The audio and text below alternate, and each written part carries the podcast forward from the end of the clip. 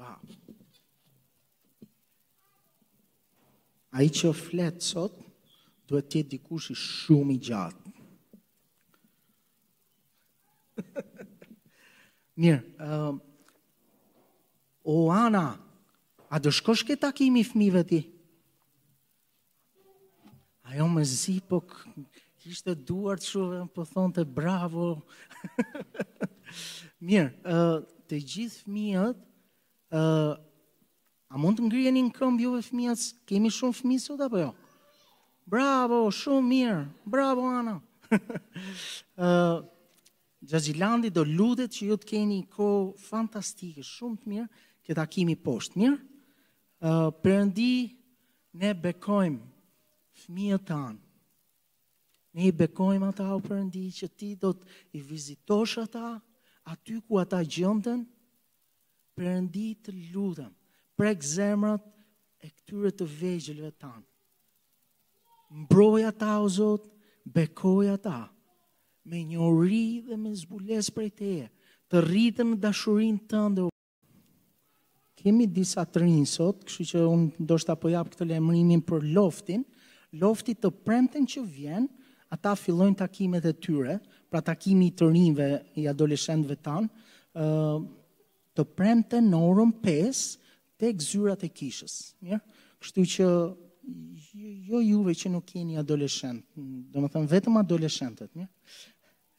Uh, gjithashtu kemi uh, pagëzimet me datë 21 që i bie e diela që vjen, pra nesër një javë, uh, ne do kemi pagëzime si kishë. Dhe janë, deri tani janë 13 jo, 14, 14 njerëz që do pagëzohen, kështu që në qoftë se njihni dikë që akoma nuk e di, nuk ka qenë kishë, po ka pas, unë di të paktën disa persona që po prisnin prej 10 muajsh, edhe vazhdonin të më thonin mua, a do kemi pagëzime, a do kemi pagëzime, kështu që nëse keni ndonjë si puna këtij personit, lutem, thojini t'vijë tek mua, ose më thoni mua edhe, ne do kemi Të dielën pra ne do të shkojmë tek Gjiri i Lalzit dhe do kemi pagëzimet atje. Por jemi duke pritur nga momenti në moment për çështjen e hapjes apo lejes, do kishim shumë dëshirë që të merrnim një autobus për gjithë ju që s'keni makina që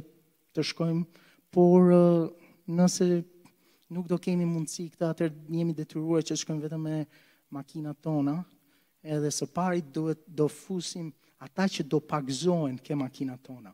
Madje as shoferi i asaj makine. Kjo do jetë shumë rrezik, po. Kështu që uh, ju lutem, ju lutem, ejani edhe nëse njihni dikë që do të pagëzohet edhe se është vetëm javën tjetër. Pastaj, mbas pagëzimit, ne do kalojmë kohë si kishë, do të jemi në plazh, zakonisht kalojmë kohë së bashku duke pasur si bashkësi me njëri tjetrin. Yeah? Deni, Deni ka fjalën sot.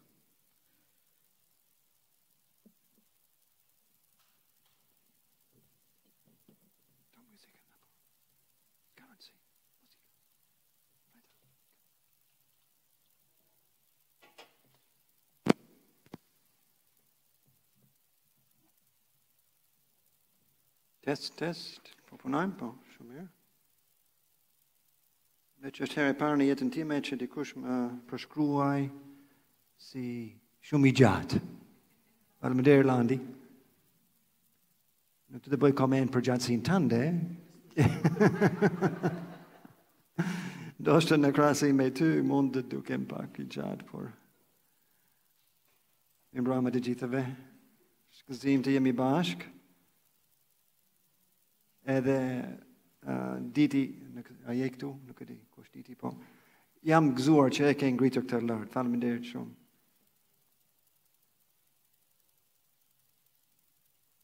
Uh, sonte, Do vazhdojmë serinë uh, që sapo kemi filluar për misionin. Kemi katër javë që do të flasim për këtë temë. Kjo është java e dytë, javën që kaloi Landi vetë ka folur për misionin e Perëndisë. Edhe në këtë drejtim kemi gëzimin sonte të të mësojmë për misionin e Jezu Krishtit. Ju mund të mendoni, ok, Zoti, Perëndia, Jezusi, çfarë ka ndryshim, por ë uh, do të shikojmë ë uh, ca gjëra të, të interesante besoj. Në duke folur për misionin, Në ditët e sotme është bërë e zakonshme që individët, kompanitë, madje dhe qeveritë të kenë deklaratën e tyre të misionit, ose qëllimi i jetës apo diçka të tillë, si një shpjegim të asaj se çfarë shpresojnë të përmbushin përmes jetës së tyre ose organizatës së tyre apo Sido të jetë. Nëse shkoni në një faqe të internetit të çdo lloj korporate, të paktën në Amerikë, pothuajse gjithmonë do të shikoni në faqen e parë deklaratën e qëllimit të shprehur qartësisht për për për ta shumë profesionistë në punë të ndryshme kanë edhe ata deklaratën e tyre të misionit Organizata jonë, uh, instituti, uh, ka, më kanë kërkuar mua të zhvilloj një, um, që është shumë e bukur, por për momentin e kam harruar, kështu që nuk do t'ju tregoj, më vonë. Uh, ndërsa, kjo mund të duket e logjikshme dhe mjaft normale për shumicën e njerëzve në këtë sallë, në ditën e sotme, Nëse do të pyesnit dikë 100 vjet, 100 vite më parë, se cili ishte misioni i tyre në jetë, pothuajse asnjë prej tyre nuk do të dinte se për çfarë po flet, përtej të jem i aftë të siguroj për familjen time dhe të lë një trashëgimi. Ju tërheq vëmendjen ndaj këtij fenomeni modern, thjesht për të vlerësuar e çmuar edhe më shumë unikalitetin e Jezu Krishtit, sidomos në lidhje me këtë çështje, Një nga karakteristikat më dalluese të Jezusit ishte misioni i tij i qartë si kristali i dhënë përsëri e përsëri para gjatë dhe pas jetës së tij në tokë në mënyra të ndryshme me qëllim që të mos kishte asnjë keqkuptim për sa i përket arsyes pse erdhi Dhe çfarë kishte si qëllim që të përmbushte?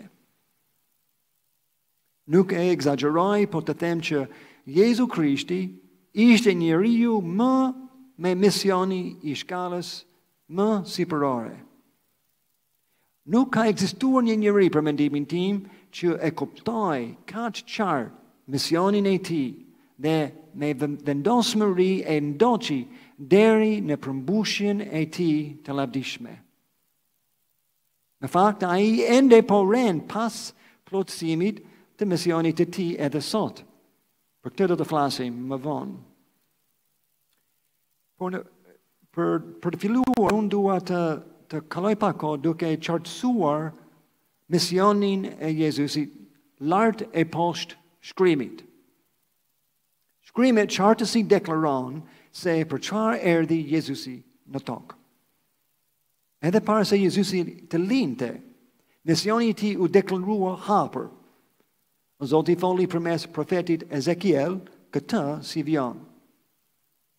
Sepse kështu thotë Zoti, Zoti, ja unë vetë do të shkoj të kërkoj delet e mia dhe do të kujdesem.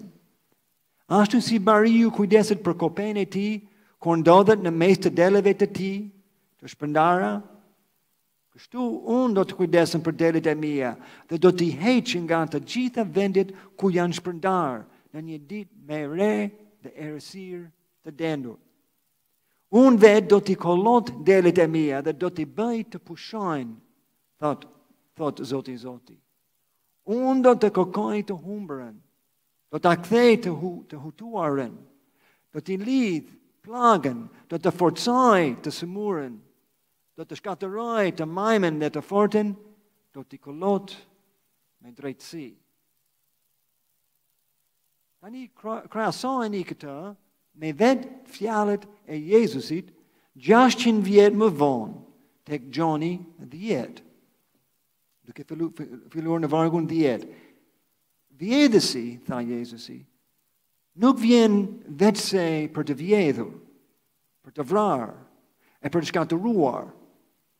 Por unë kam ardhur që të kenë jetë, e të kenë jetë me bollëk.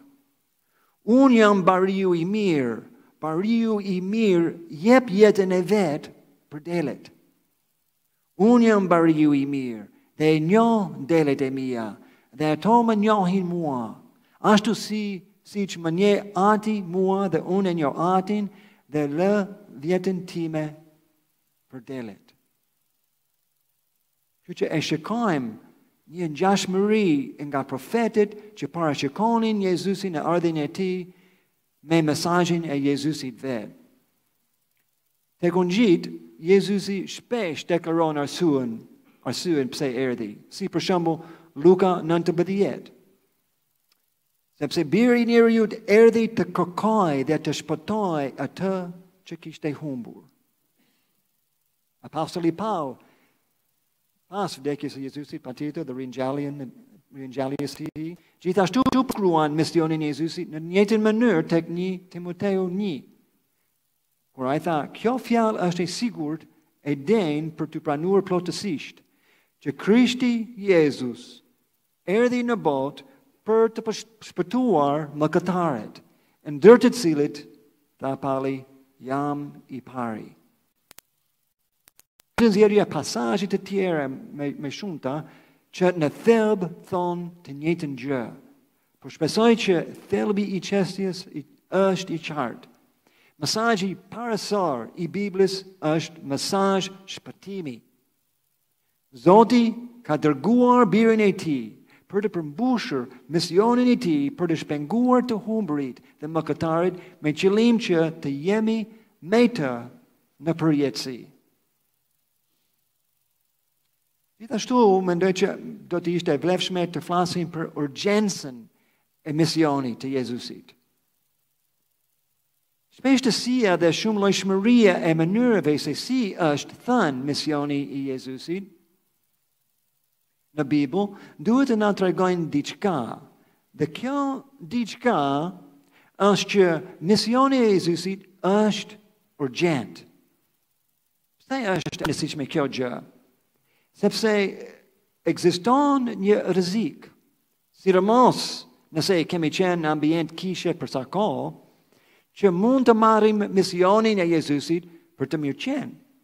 Dhe të mos çmojmë, të mos e çmojmë domethënien e misionit të tij. Po Krishti vetë merr mjaft kohë në ungjijtë për të theksuar që situata jonë është aq shumë në rrezik dhe e kërcënuar sa Zoti ka ndër mend të bëjë vetë diçka për këtë gjë. Tek Luka 15, është një kapitull i famshëm për shëmbëlltyra, sepse Jezusi përshkruan tre shëmbëlltyra të njëpasnjëshme, njërën pas tjetrës, çdo herë që diçka përsëritet tre herë në Biblën hebraike, njëri pas tjetrit, gjithmonë tregon që diçka është vërtet e rëndësishme. Të tria shëmbëlltyrat përshkruajnë diçka që ka humbur dhe që duhet gjetur. Vini re që të tria shëmbëlltyrat janë treguar si përgjigje ndaj një ankese e nga ana e çifutëve fetarë kundrejt Jezusit që ai po kalonte shumë kohë me mëkatarët. Wow. Në ato, në ato kohë, konsiderohej tabu absolute për çdo çifut, në pozitë si rëmos që të hynte në shtëpinë e të ashtuquajturit mëkatarë. Dhe jo më të haje edhe një vakt me të. E megjithatë, Jezusi po bënte pikërisht këtë gjë. Po, ha, po kalonte kohë,